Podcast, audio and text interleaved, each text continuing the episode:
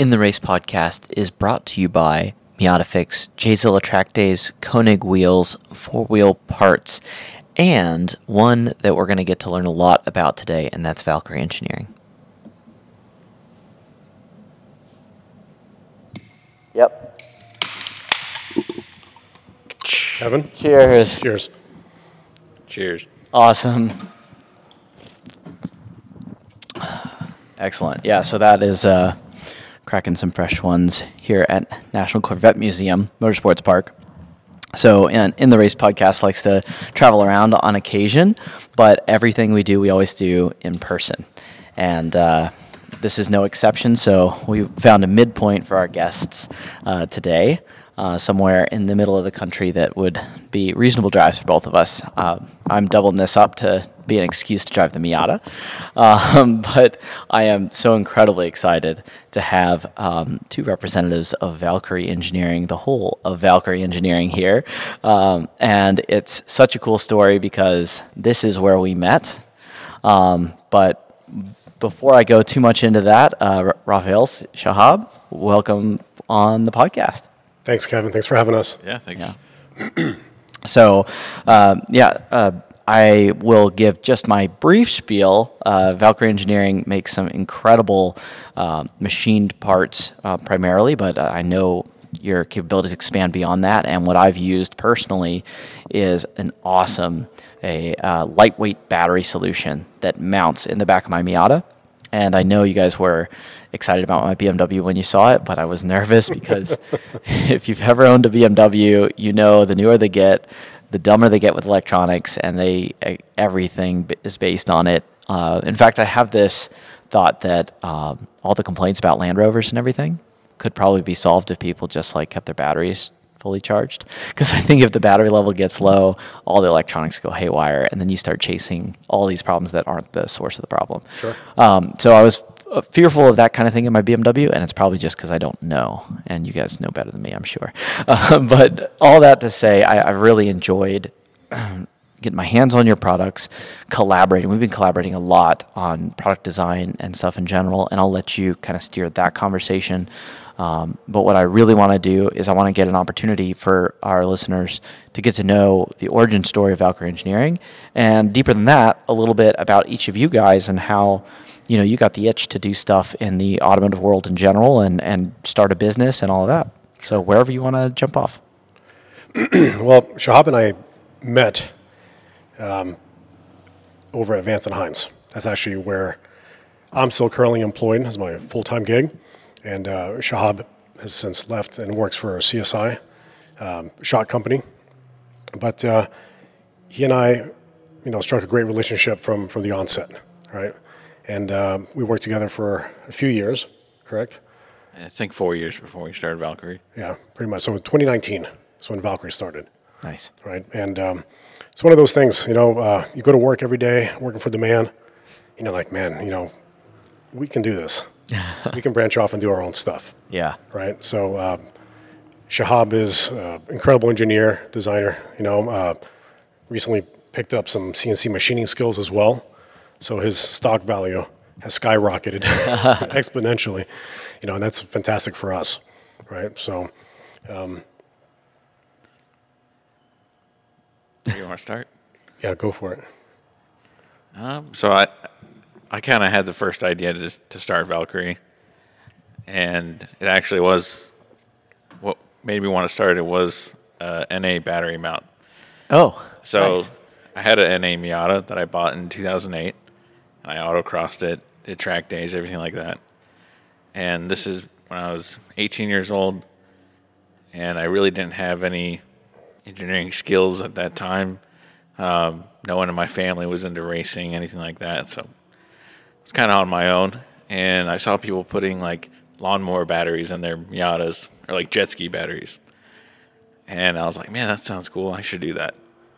And of course, there was nothing on the market at that time, so I did what anyone else would do and went to Home Depot. I got some straps of metal and bent them in a vise and made this like god awful contraption to hold the battery.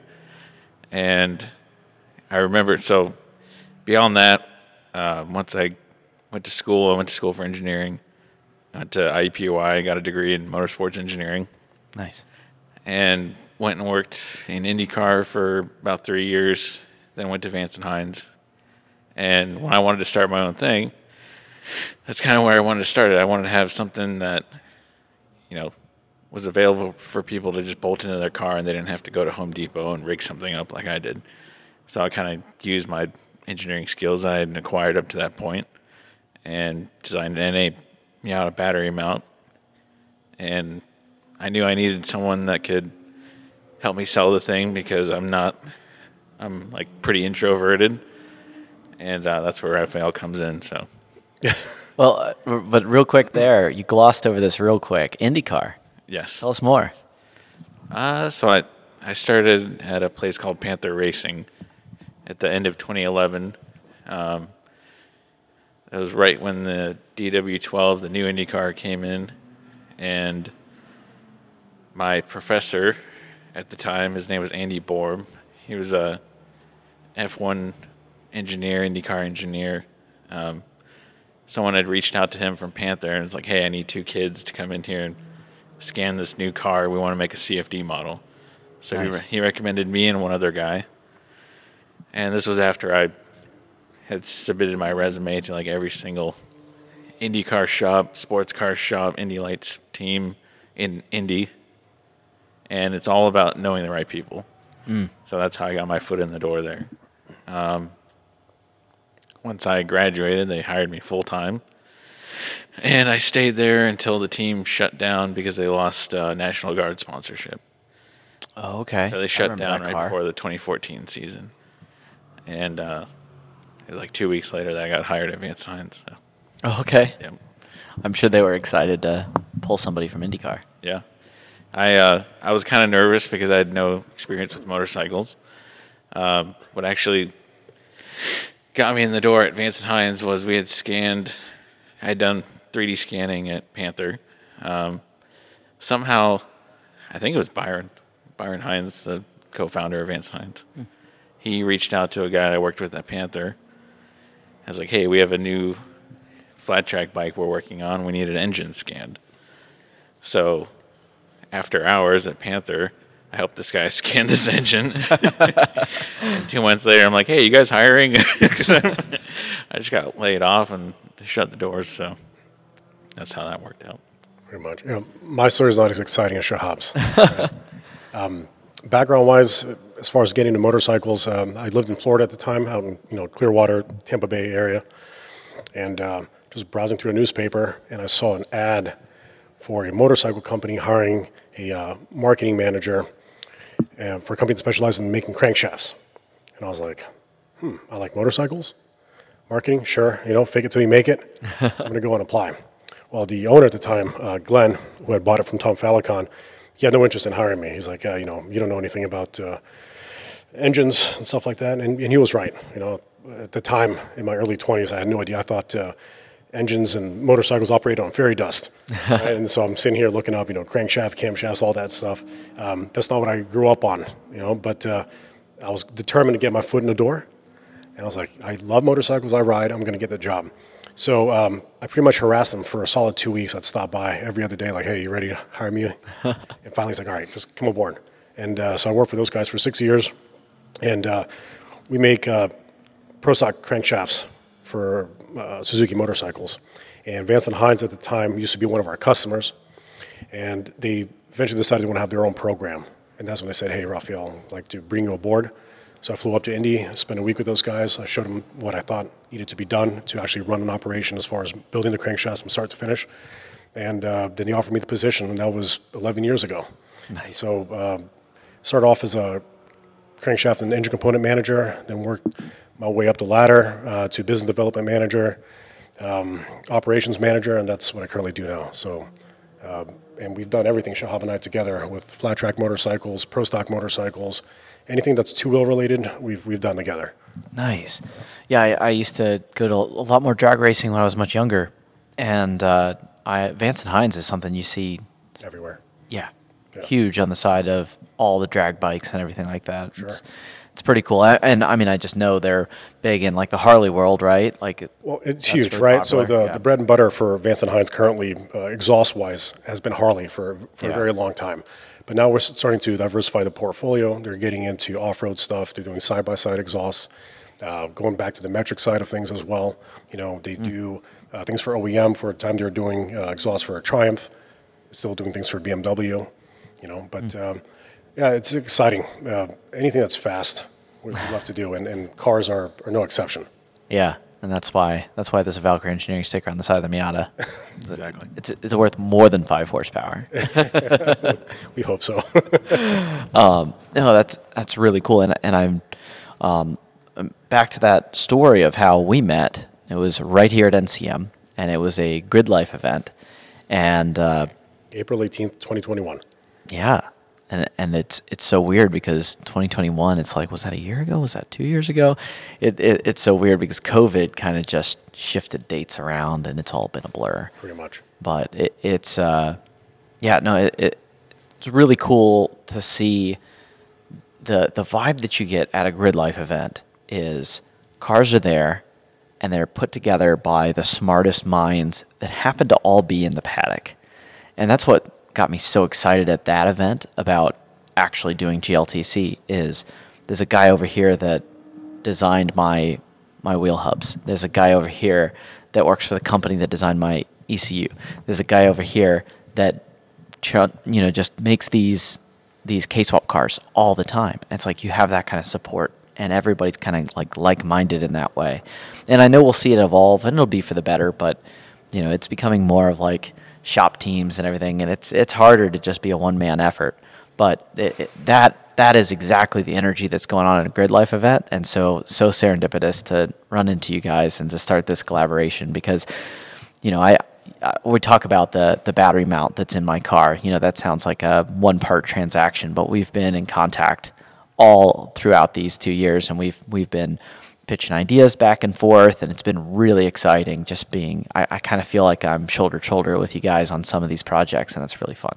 Yeah, um, and we agree, and that's the thing too. Um, without the the feedback that we get from from consumers, it, it's hard to have some sort of direction of what is needed out there in the market, right? So, um, yourself, Scott Robertson, for example, you know, we work with Scott closely, and he's a fantastic guy. Him, you know, Becky and Brian, they have a, great team. You know, we we sponsor those guys as well.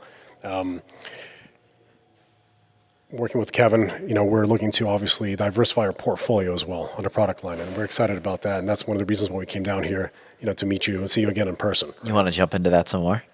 Why don't you go ahead and lead into it? Okay, so um, uh, the the conversation started out as like, "Oh, we're interested in your BMW." And I was like, "I'm scared of that idea," um, but I'm trying to build a car for GLTC. It's a Miata. And they're like, "Yeah, we've got Miatas figured out. We understand that."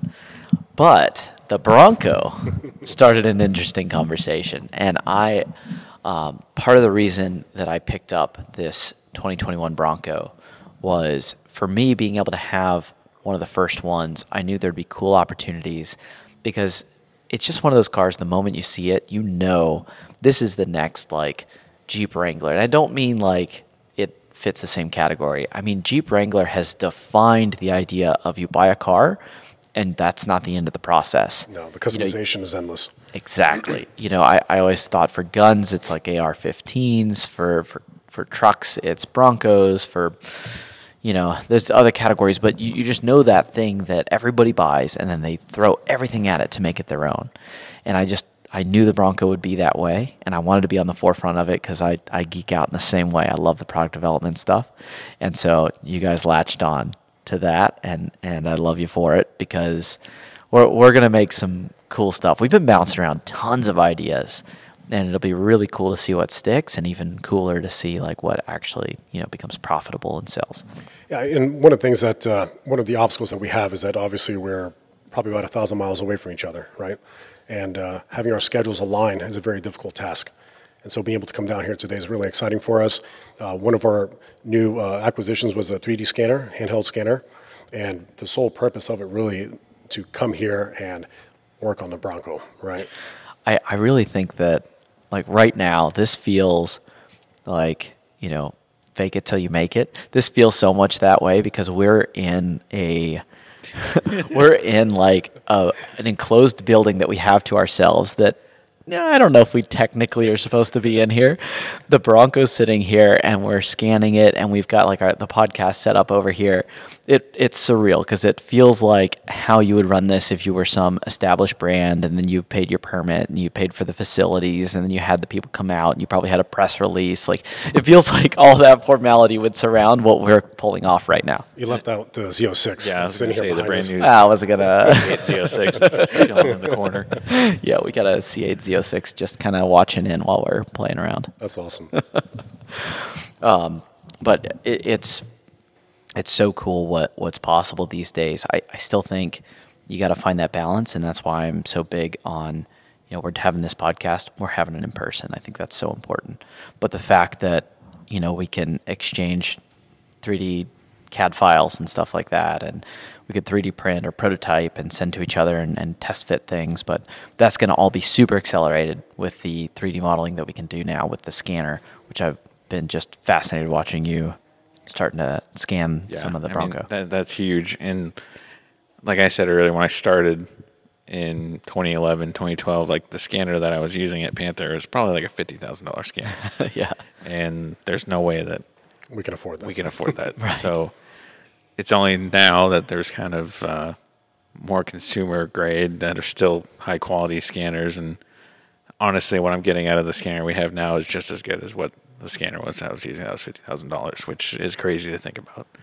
Um, but just having that ability to scan something and put the actual part in a 3D model is huge because otherwise you're just sitting there tape measure calipers like well, and that's one of the things too. sketching something trying to make sure that what you end up with actually fits and that's the most difficult part of it Well, that was the obstacle that we had when we sent you those first few prototypes Yep. for the Bronco, trying to figure out the, the alignment of the bolt holes, making sure that everything's correct and distances, and and you know we had to send it back again, and you come back with some feedback. Yep. So we're struggling there, but now that we have now we're closing that loop. exactly. Yeah. Yeah. No, that's that's huge. It, it's so much harder than you'd think. Like I, anyone who's never done any kind of product development, never kind of you know gone down the engineering path, it's like what you just measure it and you're done. It's like okay, but No. let, let's really break that down. And how are you going to measure it? And how accurate is it actually going to be? Because that matters in such a huge way. Like I, I created a little. Uh, I, I took my back seats out to make a little more space in the Bronco, and there's some studs sticking up. So I 3D printed a little piece that just kind of smooths it out. And it took it was like the fourth iteration before it actually fit over the bolt because my my dimensions were accurate, but then the 3D printer like squishes a little bit, so it was a little tighter than the dimension that I actually printed. So there's all this like back and forth, and I'm, I'm sure it's similar in in machining and everything else too. yeah for sure yep You know, I like to say real quick here something about Shahab. you know, back at uh, Vance and Hines, if you're familiar with the XG750R, okay, the flat track motorcycle that uh, Harley had commissioned Vance and Hines to build, right? So it's a water cooled motor that they said, hey, we got to have a bike that's competitive, is going to replace the the XR, which was air cooled, and this thing is a turd out of the box, right? um, Shahab is responsible for the sole development of the entire engine platform. If you look at this motorcycle from start to finish, all the internals, all the componentry, that's all his design. So that in conjunction with 3D scanner and everything else, I mean, it's a home run, right? So we have like a full arsenal sitting here next to us in one guy. I can tell he's too humble to give these stories. So no, I'm but that's I think that's what out separates Valkyrie from, from other companies that are out there. You know, we're not only, um, you know, I, I'm the business guy, right? Shahab is the brains of the design engineering, everything else, but um, I I feel that uh, that and also the fact that we're involved in motorsports as our occupation, you know, day to day. But then also, you know, he still races cars. I, I do track days on motorcycles. It's it's a full gamut of all these things come together, and I think that adds credibility to our capabilities. Absolutely. Um, now, talk a little bit about. Uh, I, I'm curious to hear your perspectives on a two-person company. I, I'm Three, three person. oh, three-person. Sorry. Yeah, so Frank Nelson, he's our brand manager. So Okay. he's out in California, also ex Vance and Hines employee. Nice. Yeah. So um, and he's he's a genius at what he does. You know, if uh, I feel bad that we couldn't have all three of you guys on here, but yeah, we wanted to, but it's kind of hard with uh, it's tough. you know why. But uh, he's here in spirit. Yeah, absolutely. But but let, let, us talk about that because I've talked to a lot of people who really just started something on their own, and there's so many struggles there that really I think hold them back. And and it, it's rare that you've got someone that's truly excellent at something, but also can be really good at the business side and the other things, or someone who's really excellent at business but doesn't have that deep level of expertise in, in something, and that they just kind of like make it work. And there's those success stories, and usually they're, you know, as humans, it's simple to just say like, oh, one person's responsible, and when in reality, that's never the case. And I, I do feel like a couple of people that can complement each other, a handful of people that complement each other, is just such a strong, um, you know, force. And so I'm curious to hear from from you guys on that. I mean, uh, it's basically uh, we complement each other, right? And but I think first and foremost, you have to get along with the people that you want to work with, right? You don't want to just get in bed with anybody. Um, if he and I didn't get along on a day to day basis, we wouldn't go anywhere, right? Because you have that sort of animosity and you, you can't move forward if you guys aren't like minded and have the same vision and you're willing to go in the same direction, right? One team, one direction. And that's the way we operate. Because at the end of the day, we want to make cool stuff, right? Um, making money is not even the goal, honestly. It's something that we enjoy doing. Yeah. Right. So we will spend hours, and I mean, we've gone, we've had meetings, you know, with Frank and stuff, and we're up till you know midnight, our time, you know, from starting at eight o'clock at night, just talking, going over the plan. What are we going to do tomorrow? What are we going to do, you know, business wise here? What do we need to do, you know, financially, so on. It's it's a full gamut of things that you know we really work collaboratively. I can't even say it. in collaboration with one another, right? Come on, man, you're the talking guy. it's uh, it's the IPA with pineapple. what What about from you, Shahab? Yeah, I mean we we worked together, you know, for a couple years before Valkyrie was even a thing, so we kind of knew each other's skill set.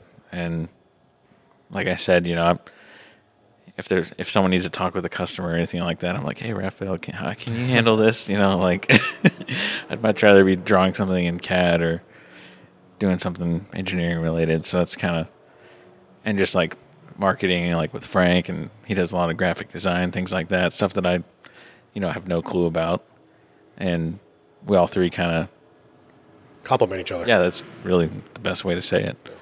Yeah, no, I, I love that. I, I've got so many friends that are creative and they're super talented, but they just hit the ceiling. It's like they can't go very far because, yeah, their stuff's great, but it doesn't sell itself, you know, and, and they they can't handle the amount of work they're going in, and then they're like, oh well, you know, I I can do a couple of these a week, and then I'm kind of burnt out, so I gotta spread it out, and it's like it just it never becomes available for the masses. You know, so it, it's really cool to see, you know, your expertise, and then you can be super efficient as a business to like extract that and productize that, and then spread that value. I think that's really cool. Yeah, and we're trying to obviously evolve, right? That's yeah. the, the main goal. Having one product line, it's not going to get you anywhere. And so we're diversifying into motorcycles. Recently, we just released a, a, bracket for a rear set for the Yamaha R7. That is beautiful, by it's the way. gorgeous piece. Yeah. You know, Shahab designed that again, right? And uh, the Bronco stuff, obviously. So we'd like to have, ideally, three different segments where we have you know the automotive, off-road, and motorcycles. And I think that's where the direction that we're headed. And it's organic, right? Um, trying to find the right product that financially, from a costing standpoint, makes sense for you to make, for you to sell. Is the price point correctly? Is there a demand for it? That's critical, right? Yeah. So there are a lot of things that, for example, I'm a napkin engineer. You know, like I'll, I'll, draw something up, say, "Hey, Shahab, I really like this. Can we make something?" And then he goes back there, and then you know, two weeks later, he comes back with something that's out of this world, like the the mount for my aim solo with the GoPro yep. attached to it as well. Nice. So, or, or there's a mount that he made for my AK, you know, that I had this idea for. So these are all things. Again, it's all organic, and we're just trying to find um, the right product that all of a sudden launches us to the next level. Yeah. Right? Because we're still we're a baby. We're infants in the game. Right. But I think we have a good foothold on the way we started, and I think we're heading in the right direction. So I'm not going to pressure you to do this or anything, but I'm curious if you want to talk any numbers, if you want to talk about kind of the state of where you guys are at. I, I think it's curious as a case study, but I, I'm not going to push you into anything you're not. As far as uh, sales are concerned, Sales or number of units or anything like that. Yeah, no, actually, Business guy. yeah, no, no. Yeah, no, it's fine. You know, it, it was funny. He and I were laughing because two weeks ago, all of a sudden, uh, two guys ordered uh, NA kit on a Thursday. A third one ordered one on a Friday, and then a, a fourth gentleman ordered NC on a Saturday. All right, so we're sitting here scratching our heads, like, you know, where's this coming from? You know, and of course, yeah, we love it. We want to fulfill the orders right away, so we we worked diligently, and we did. You know, we got everything out the door. Our our motto is, um, you know, under promise, Over deliver. over deliver. That's right. I'm, lear- I'm learning. No, that, that that's really cool. I think it's going to be cool to to look back to because I, I see you guys really going big with this. I mean, the uh, Corey, the co-host of the podcast, he and I first assembled your kit when it came in, and I mean, we were not fluffing it for the for the video that we made. We were blown away. It's like uh, I, it's I, I feel like anymore you just kind of keep lowering your standards more and more because it's like okay we're a small market i get it. I'll just live with whatever's on on the shelf right? But there's so much passion in your products because you can just see it in the perfect fit in the like excellent machine the fact that the bolts are just like slightly under flush like it's just it's if i could just pour into it and I knew what I was doing, it's what I would build, right? It's like it's what I envision, and I just assume that that's that kind of thing is just not available or not accessible, right? Like maybe that person is out working for some top tier motorsport team and building one-off bespoke parts, but for that to just be available to go online and buy is huge, and I- and I recognize. Um, if you're listening to this, I hope you believe me because they are a sponsor of the podcast. but I really like that's just how I feel about Pay it. us if you want. a good guy deal. Yeah. Yeah. No, and I think that adds again uh, credibility to Shahab's capabilities because of his motorsports background. He understands the functionality of, of the parts that we're making. Right? They need to have a function and a purpose. So, for example, all the, the lighting pockets that are machined out for weight reduction, you know, just the, the streamlined design, everything is, it, it's a work of art, but there's function behind it and there's a purpose behind it. And I think that's one of the main reasons why our product stands out from other, you know, battery brackets that are out there that are just like sheet metal, powder coated brackets, you know, that are zip tied together. That's, that's not us. Yeah. You know, if you want a top tier, high level quality part, you come to Valkyrie. Yeah. No, I love that. Um, and, and so you're kind of hinting at it here, but uh, what, where is your vision for the future for Valkyrie? Like, what, uh, you talked about the three different divisions, and you don't have to get specific about exact products, but like product lines and maybe what kind of scale you're aiming for, or what are you thinking? Kevin, that's a million dollar question right there. Right? um, I think we all collectively, you know, the three of us really would like to obviously grow this business to where um, it becomes a full time gig, right? Um, where we can set up shop somewhere in Indy. You know, Frank can handle everything out of California remotely, as we currently have. And when we get to that level, I think that's when we'll be satisfied. And from that point on, we can figure out, hey, what is the next step, right? Uh, but for in order for that to happen, obviously we need to increase our sales by quite a bit, you know, and we need to diversify our product line. Uh, the battery brackets are not going to take us to the next level, and that's just a reality of it. Yeah. Right? It's I think it's a great um, it's a great benchmark for, for where we're at product wise, but it, it we're only scratching the surface of our capabilities, and I think we're going to show that when we start working on the Bronco. Uh, and again, admittedly, I think we are late entrants into the, the Bronco market. You know, obviously, from the moment Ford said, "Hey, go," people were already trying to figure out products to come out. And it was, yeah, I mean, now that it's all come out, there were so many conversations that happened behind closed doors way ahead of the release. Yes. I mean, I, 100%. I've talked to, to multiple companies that are like, yeah, we've been working with them two years before it came out. Sure. And so it, it, it's tough, but but it's such a huge market. You know, that it's it's not gonna. I, I don't look at it as a disadvantage. I didn't mean to cut you off. I don't look at it from a disadvantage standpoint because here's the deal. There's, let's say, a whole plethora of products that are out there, right? But we have Shahab, who's going to look at those and be like, mm, I can make that better. And that's the approach that we always take. I can make that better. And the good news with the Bronco is like not only not only did some people pay six figures for these, but Yeah, I was not aware of that. I hope you weren't one of those guys. not sticker, no, Need to up- definitely not me. Need to up our prices. Yeah, but it, it's one of those vehicles that's interesting enough that it's not like the price point does not dictate the the audience that drives it, right? Um, what I think is really interesting is if you go up and down a super wealthy neighborhood, yeah, uh, will you see Aston Martins and Bentleys and Ferraris? Yes. But you're also going to find a Bronco.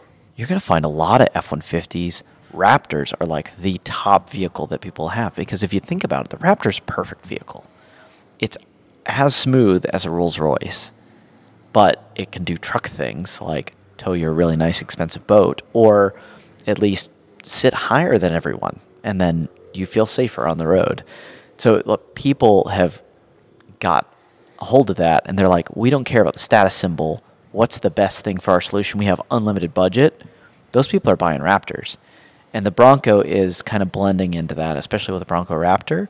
There's there is high end clientele with these Broncos, especially and this blows my mind. But sometimes you go to a car show and you see like the 60s Broncos perfectly restored. You're like, wow, that's a pretty truck. I'd love to have one. Oh, what you don't realize is half of those are half a million dollar plus Yeah, they are. crazy expensive restorations. There's there's a following there with money. Um, that's not me. I, I paid sticker for mine. I just waited a really long time for it and put in like one of the first orders.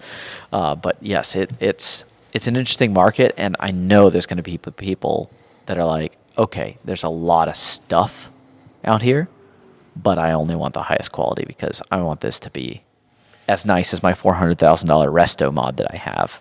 Like I want my new one to to have that same kind of feel. Of course. And maybe, you know, that's the niche that uh, we'll go after, right? That would be a great one.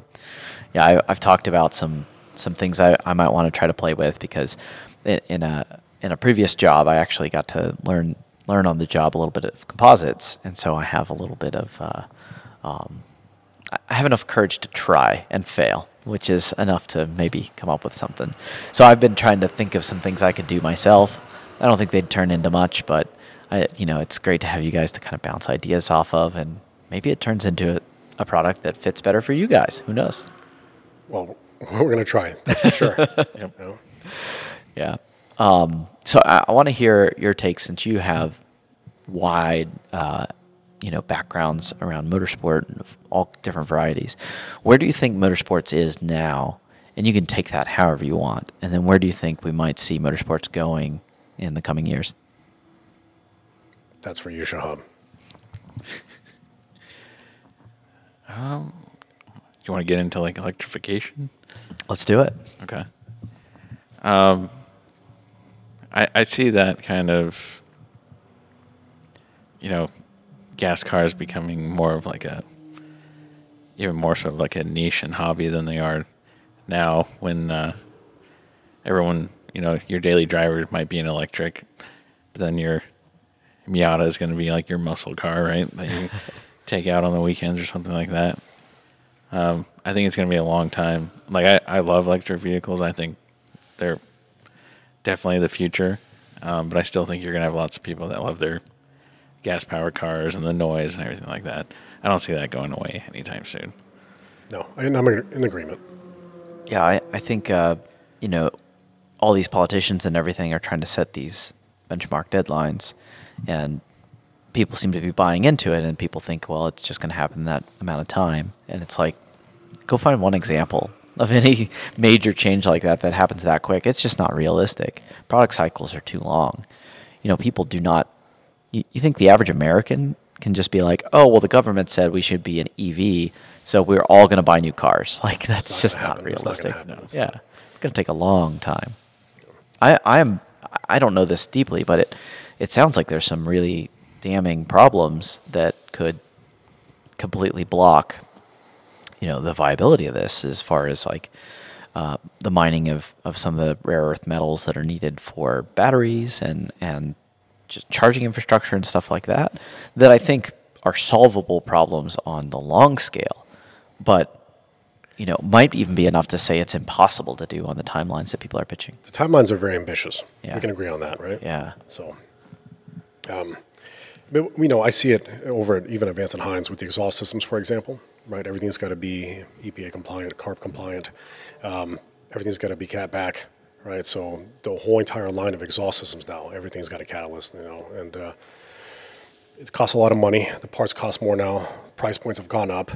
And uh, of course, there's a power restriction there. So a lot of the consumers, I went to uh, MVP over in uh, Louisville, which is the um, Parts Unlimited. They have like a semi-annual, annual, whatever uh, event where all the dealers come out and they talk about the product lines, so on and so forth. Just educate everybody.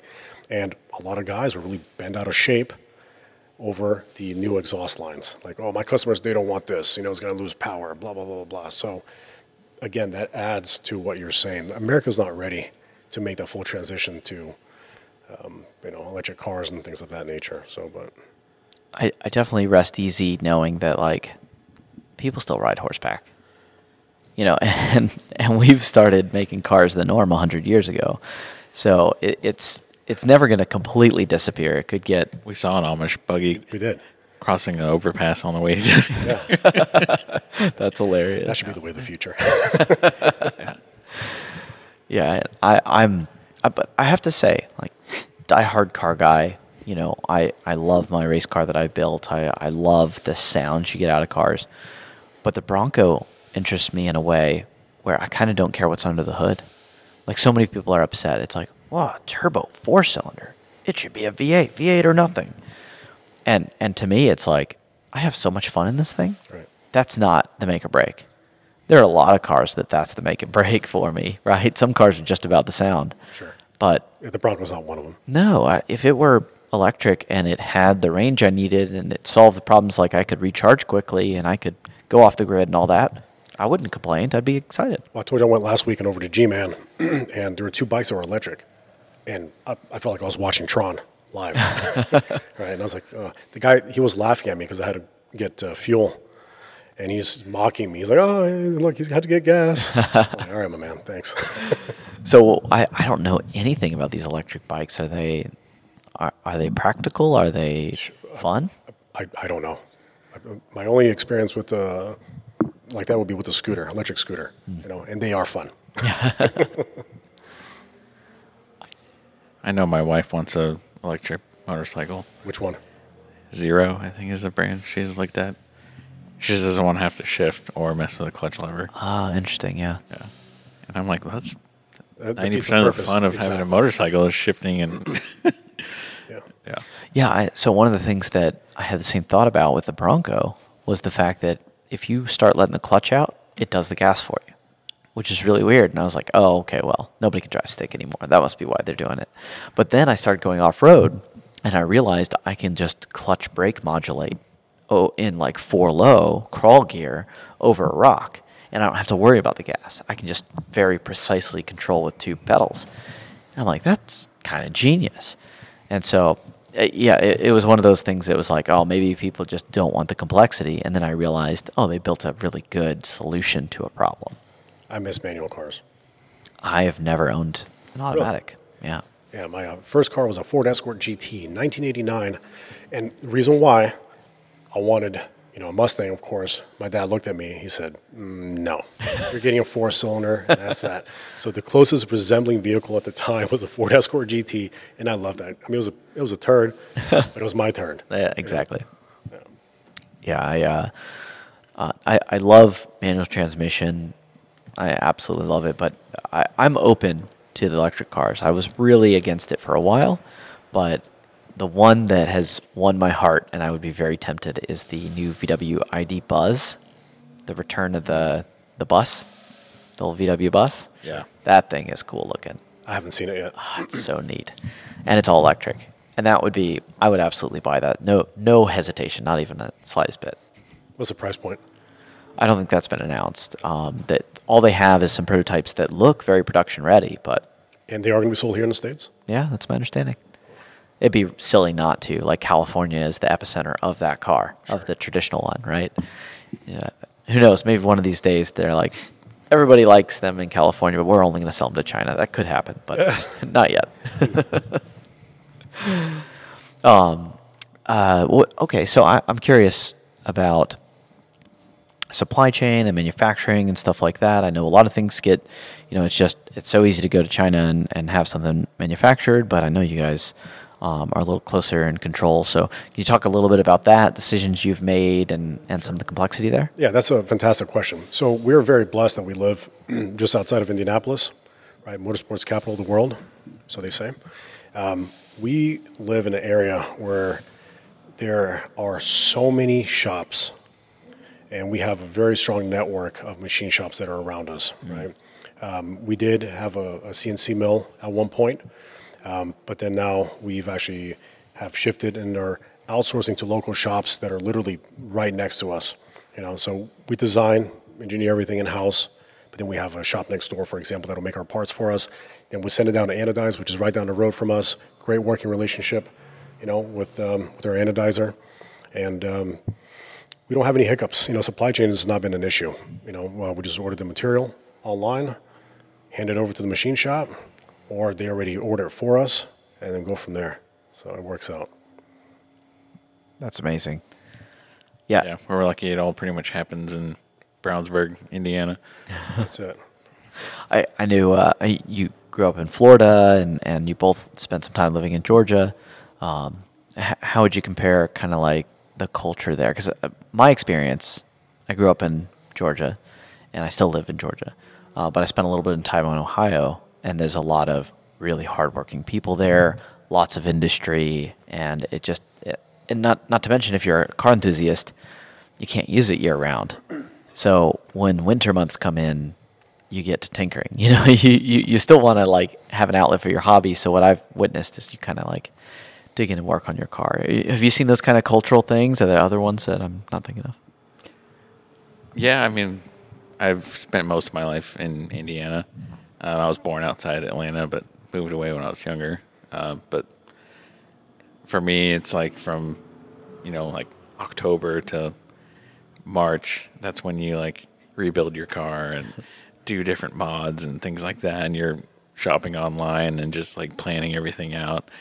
And then you, you know, through the summer and spring, you go do track days and autocross, things like that, and break things. And then you need to uh, figure out what you need to fix for next year. So I've, I've kind of been involved with that kind of process. Yeah, and same goes for me. I actually moved down to Florida to go to college. Before I was up in New York. Before that, I was over in Atlanta. And uh, but I moved to Indy to to work at V&H back in 2010. And uh, same with my motorcycle. You know, for example, it's been down for it was down for four months. I was waiting on engine valves, some titanium valves to come in from from Argentina, exhaust valves, and that held up the process. So I had my my head CNC ported and valve job and all that good stuff. All the valve train updated, and um, the bike is finally now together. Got to put on a dyno, and the great thing is is that uh, I have a sprinter, so I've been able to travel and go south when it's cold.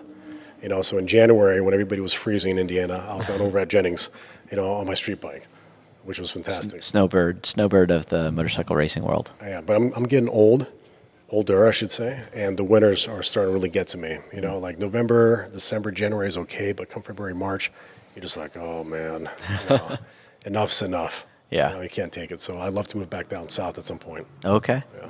Yeah. No, it's it's kind of all I'm familiar with, and I mean, when I lived in Florida, I, I rode my motorcycle all year round, sure. right? I mean, even December, January, sweater is fine. Yeah. You can't pull that off in Indy. Yeah, I believe that. um, I I think I was, is it in Indianapolis uh, or somewhere in Indiana? I think for the uh, oh, what is it called? It's not SEMA. It's like a, a smaller one. PRI show? PRI. Yes. Yeah, PRI's in December. Yeah, I remember going up there and I bought a jacket for that trip, and it didn't feel like it was enough. that was that was true cold. Yeah, no, we've we had some cold winters. Yeah, for sure. Yeah. yeah, but PRI is a fantastic show from an automotive standpoint. You know, it's fantastic. We would love to have. Well, we actually considered partnering up with somebody having a bracket over there, which, as a matter of fact, we- we even did. What three years ago? four years Yeah, we did. Yeah, with uh, full spectrum. You know, uh, they had our battery mount on display. Nice. Yeah. Yeah, but now we, we uh, run nothing but anti-gravities. Okay. Yeah, so that's uh, the main battery that we use. T- tell us about that. Yeah, I mean, we switched over to anti gravity. It's just uh, the kind of features that they offer and reliability is just uh, we want to sell like we're not in the battery business, right? And uh, we're in the bracket business, but that kind of makes us in the battery business. Yeah. And we didn't want to have an, any issues or have our customers have problems with, you know, we got this great bracket for you, and then oh hey, I have an issue with my battery, and we can't really, you know, we feel like we need to take care of them because they're our customer, right? We don't feel like we can say, "Oh, not our problem," you know, contact the battery person. Yeah. So, and we just kind of, in order to avoid that, we kind of kept decided to move forward with anti gravity and the features that they have, especially the uh, restart functionality. Um, one of the biggest issues with like lithium batteries is allowing them to drain down. And uh, if you keep it connected to your car, like modern electronics, things like that, they're going to drain it down. And the anti gravity has a feature where it's got a low voltage cutoff. So once it senses that it's reaching a point that could be dangerous for the battery, it'll disconnect itself internally and leave enough power so that when you go to, like, say, you leave your lights on, it'll shut itself off. And then when you go back to drive the car again, you go to turn it on, you're like, whoa, like my battery's dead. You go to the battery, you hit the restart button on the top of it, and it'll connect itself again, and it leaves enough power for you to start the car, and then you can charge it with the alternator. That's brilliant. Yeah, That's- that's, huge. Yeah, that's really nice. And I, I like what you got out at there. Uh, really, you know, it sounds like your approach is you guys offer a solution, right? It's not like, yeah, you bought our bracket, you figure out the rest. Yeah. No, you, you, you're the one to solve a problem, so you kind of have to own the whole thing. Yeah, pretty much. Uh, from a business model standpoint, you know, you need to be responsible for everything that comes out of your door, Yeah. right? And um, and we're so small that we couldn't afford to have a black eye. All right, so if somebody all of a sudden with the with the internet, all it takes is a few posts and you're done. Yeah. You know, so we stand behind everything that we make and that we sell.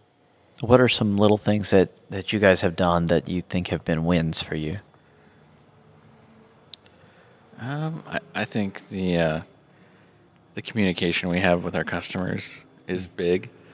Uh, that could be just because we're small that we have the opportunity to do that, but hopefully we continue that moving forward. Um, Raphael's really good about packing up kits and you know including kind of handwritten notes, things like that. Just because you know whatever business we have, we are very appreciative of it, and uh, we want to sell things that we would want and then we also we're customers with you know I've got a BMW 2 Series that I track, and Raphael's got a motorcycle that he tracks. Like we're customers also, and we basically want to treat our customers like we would want to be treated. Yeah. And it's as simple as that. Yeah, I mean, my pet peeve is that when I can't get a hold of a company, you know, or there's no phone number on their website, or there's a chat feature. Yeah. Like, and that's that's not enough for me. A lot of times, it requires more communication, and so we try to make ourselves obviously readily available. Somebody calls the line, I pick up the phone. Um, if there's a delay on anything, we're sending out emails. Obviously, we send out emails confirming the order. We'll follow up and say, hey, our current lead time is X, Y, Z. Uh, if there's any any sort of delay, we'll give them a heads up. You know, we let them know when it's shipped out the door. So we try to be really at the forefront, letting them know, hey, rest assured, we're going to take care of you. And, and we love that. For us, it's a value added concept. Absolutely. Yeah, and and you know, I haven't had the traditional customer experience because we've been working since we Hand over your credit card. but it, it's uh, you know so m- maybe I get a special treatment. But I, I tell you what, it's incredible communicating with you guys and and working with the products and and just working side by side and and I think that's really huge. And everywhere I've worked, when I've talked to you know the founder of that company and it, it's those things that cemented their ability to scale the company large, right? It's the little things like I, I worked for a company that got bought out recently. It was a big tech company, not not huge, but it was a successful tech company. And I was like what worked for them. They would get a customer complaint about some kind of bug or a feature request, and then they would have it like within an hour. they'd be like, email them. They'd be like, "Hey, we fixed this." And as we started to scale, one of the things we did is every time, um, you know, somebody had requested a feature, when we released that feature, we went back to all the emails recorded of people that asked for the feature, and we emailed them and said, "Hey, thanks for asking for this. Now we have it. Here it is." So I, I think you know, the more you can scale that kind of stuff, like it, it once you get enough market share, maybe it's not required, but man, it's so great for the customer experience. I don't think we're going to change that mindset, honestly. I mean, let's just say that we grew into this massive company. I'm still going to make sure that whatever sales staff that we have are trained to operate the same manner that we do today as a small mom and shop, you know, a mom and pop shop. Because today's world, everything is so disconnected. And that just doesn't work for me. I'm an old school guy. Yeah. Right? I like, you know, touch and feel, press in the flesh. Yeah. And so I don't think we're going to change that mindset. Yeah. Yeah, I mean, I think when you a lot of times like now you order something online, it says in stock, maybe it's not really in stock, or you give your credit card information, you get charged, and then you're just sitting there waiting. You know, you might not, you might get a confirmation email, you might not. It could be inaccurate information. You never know. Then you reach out in a couple weeks, hey, what's going on? You know, I've been waiting, don't hear anything, and that's the last thing we we want to have happen. Absolutely. It's a real problem, and I, I think people are becoming more tolerant of it. But I, in my opinion, that's a positive because when you don't do that, you really stand out because the bar is lowering, and so you're. I think you're you're more really good. exceptional. I mean, well, we got an email the other day. The gentleman who purchased one of the NA kits complimented us on our communication. Wow, Uh, he was surprised. Yeah. like, okay. You know, that's so- huge because that's the kind of stuff that doesn't get talked about, right? Right. You don't you don't get thanked for that. Yeah. You know, it's usually just like, oh well, people really get upset when you don't. Let me ask you a question, Kevin. Sure. You know, when was the last time you got a handwritten note from somebody, you know, that you bought a product from? yeah, like basically never. Never, right? Yeah. No, we do that. Yeah. I, and again, that's where I'm like, oh, I don't know if that was just a special treatment. No, that's really cool. No, That's you're, you're not special. no, we, uh, like Shahab said, we value each and every single order that we get. Yeah. You know, uh, we depend, our, our livelihoods, let's say, for the business to grow, depends on our consumer base, and you got to take care of them. And word of mouth is huge, right? The one guy who's happy say, "Hey, these guys have Valkyrie, they took care of me. You should look them up." Yeah. The next guy may not purchase anything, but at least the word gets out that, hey, you know, these guys are legit. Yeah, exactly. Um, so I I've got to uh, and since we all are car guys here, we've got a couple of questions that we always include, and I think this one's going to be fun. Corey usually asks it, but he's not here, so I'm going to ask on his behalf. Two car guys, one bike guy. Okay. Well, you should ask Shahab. no, no, we'll we'll modify it for you then. Um, so Shahab, I'll start with you. Is there a car that got away? Is there like one that that maybe you owned and you sold and you wish you still had it, or is there something that you almost bought and you didn't get a chance to and you you always regret it a little bit? Something like that. So there is. Um, in 2008, I bought a brand new S2000 Laguna Blue. Was AP2. And I had that for a year or so. And that's really the first car I started autocrossing. Oh wow. And I got an autocross. And I saw everyone was autocrossing Miatas. And I was like, man, that looks like fun. And a little bit more affordable than this S2000. Um, so I ended up selling that like a year and a half after I got it and bought a Miata. And it was shortly after that they stopped selling S2000s. and now those cars are like insanely expensive. And I don't know if I'll ever be able to get one again. So that's definitely one that uh, got away. Uh, I'll I'll let you answer however you'd like if you've got a car in mind, but I, I'm thinking it might be a bike. uh, car. Okay. Air cooled 911. Oh. hands down. You know, um, so my, my father worked for uh, airline industry for Lufthansa German Airlines, and when we used to travel um, over to Europe as a as a kid, he used to give you a die-cast Porsche 911 air cooled, and so from very very young age. I was like, that's the car I need to have. I can never afford one these days. And had I known that, I would have bought one back, you know, in the 90s Yeah. before they really became popular again. So that's that's my dream car. it, it's that they're so incredible. And uh, what I've always wondered, I've been battling with this idea for a long time, is like, I think Miatas are nearly perfect cars. And I wonder if the same kind of fanfare that surrounds Porsche could surround the Miata. Because I, I think it's maybe even more significant the impact the Miata has had on motorsport and a lot of car enthusiasts. But because it's so attainable and so cheap, it doesn't really have that allure. You can still get them very easily. So you don't see the the beautiful imagery that people create. You don't see all the like the fanfare around it. I mean, uh, to there's definitely Miata fans, and I go to all that stuff. I go to Miatas at the Gap. I go to, you know, as many of those kinds of things as I can. But I've, I've always wondered if there's room for. I, I think so because we have a, a good client of ours, John, with his uh, Nissan 240. Yep. Same thing. Back in 96, 98, he bought this thing for like 800, 900 bucks. And now today, with all the stuff that he's done to it, he can get, you know, north of six figures for it, right? Which is crazy. A gorgeous vehicle. Yeah. So, uh, Shahab, if you'd be so kind, tell the audience about the shifter that uh, you made for it. So, uh, well, do you want to mention how we met, John? Oh, yeah. So I was riding my motorcycle. there Yeah, start it's a pretty interesting story. So I was riding my motorcycle through Brown County with a buddy of mine, Carlos, and uh, there's this overlook, gorgeous, gorgeous scenic overlook, and uh, the new uh, 300 I think it's It's new just- Nissan Z. Nissan Z was sitting there. I didn't know what I was looking at, but Carlos did. He's like, "Oh my gosh, you know, let's go talk to that guy." I'm like, "Sure." So we started talking. I'm like, "You know what, John? I think we can come up with a battery kit for this car." and he's like, "All right, well, sure." So I gave him my information. Then uh, he looked us up, you know, because he was hesitant at first. He's like, "Who is this guy approaching me?" Right? But then, literally 24 hours later, he calls me, "Hey, you guys are real. Can we do something?" I'm like, "Yes, yes, we can." so that's how we met John. Yeah, and he had like one of the first Z's in the country. Yes.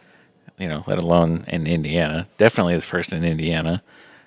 And uh, yeah, Raphael sends me a photo of this brand new Nissan Z, and I thought it was somewhere in California. so it was like this nice scenic overlook, and I was like, "Oh, cool! Someone got one in California." And he's like, "No, I saw this guy in in Brown County, in Southern Indiana." I was like, "What?" but yeah, so we made a battery kit for him, and then uh, Which you like, can check out on our site, by the way. There's also install video and a promo video. It came out pretty rad. Nice. What, what's your website? Uh, ValkyrieEngineering.com. and uh, or on YouTube, yeah, Or on YouTube, nice yes. YouTube just, video. just shout them out. Yeah. Yeah. Instagram, Facebook, Valkyrie Engineering. At, yeah, at Valkyrie Engineering. Yes. That's right. Perfect. And uh, so we did the battery kit for him, and he's uh, he's like, "Hey, I got this 240Z that I'm working on," and uh, he ended up putting so it was an early model 240Z that came with a four-speed transmission, and he ended up putting a five-speed in, and he's got like everything on this car is like perfect. Perfect engine, like all brand new, like perfect Upholstery. interior, interior, like all reupholstered he goes to put the center console in and realizes that the shifter doesn't line up with the hole in the center console. This freshly like hand stitched center console isn't going to work with this shifter. And so it turns out that the five speed is like shorter than the four speed. And there's nothing out there that's like a bolt in shifter solution. He see he does some searching on the internet and there's people that are kind of cutting and hacking up these shifters and bending them and trying to re-weld them and just like clobbered together things, kind of like my original NA Miata battery bracket back in the day. and so he's like, "Yeah, can you guys do something for this?" And I'm like, "Yeah, we can do something for that." So I designed a a new shifter that will mate up to the transmission, and then it has the right offset angle and everything to end up right where the stock shifter would be. So it's like totally seamless integration and it fits perfectly with his, you know, beautiful center console and Yeah, and a factory three- shift knob and everything like Yeah, it's a three piece part. Uh, the bottom portion is nickel plated. and then the, the shift shaft itself is chrome plated, so it looks OEM. It looks stock, right? So and then he has the his wood knob on there. It's it's very Wow. it's a sexy piece. That's a very sexy piece. Yeah. Yeah, I remember seeing when you guys posted it up. It was really neat. Yeah, and that's you know, not only do we make general products, but if you have an interest in any one-offs, we're available. Yeah. right. That's one of our strengths, I would say. Yeah, for sure. Yeah, we can we can pretty much design or do anything. You know? You know what's really interesting to me is if uh, I don't know how closely you guys have followed like the Honda scene, like the '90s Hondas.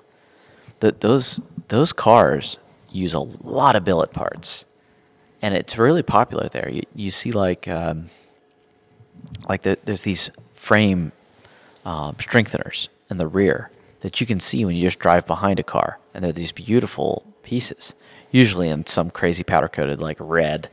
You know, so you see this whole piece that goes all the way across. Um, but what's interesting is there's there's some good quality companies that have sprung up around this that I think the way people have come on to Hondas and gotten excited about them have kind of demanded this, you know, created this demand for these kinds of products. And then the company I can think of right now is Acuity.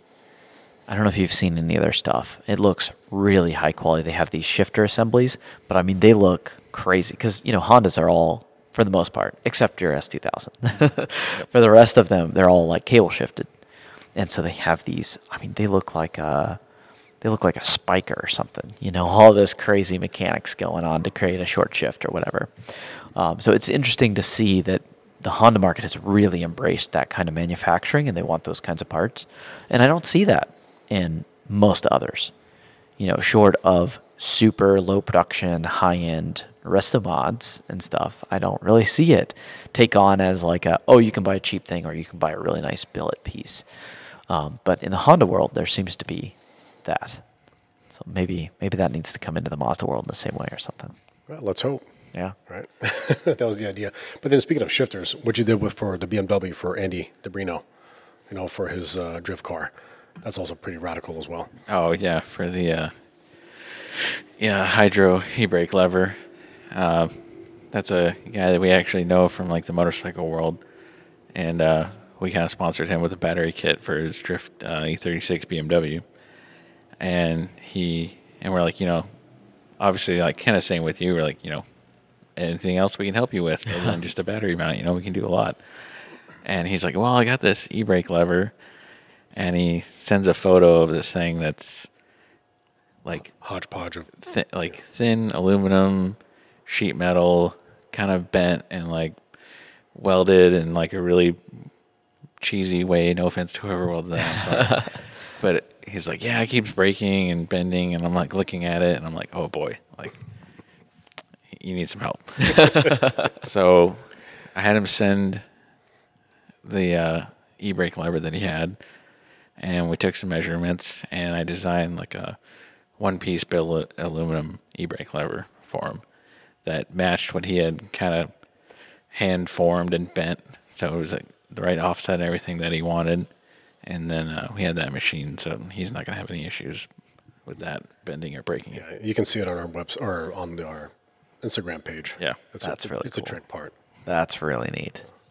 Um, cool. So I always like to round out with one final question, and I like to open this up to interpretation. Now, this is, I think, the first time that we've had two guests on, so I'll let whoever wants to start first. Uh, but the question is, it doesn't have to be specific to motorsports or even necessarily business, but if somebody wants to get into something new to them, what one piece of advice would you give them?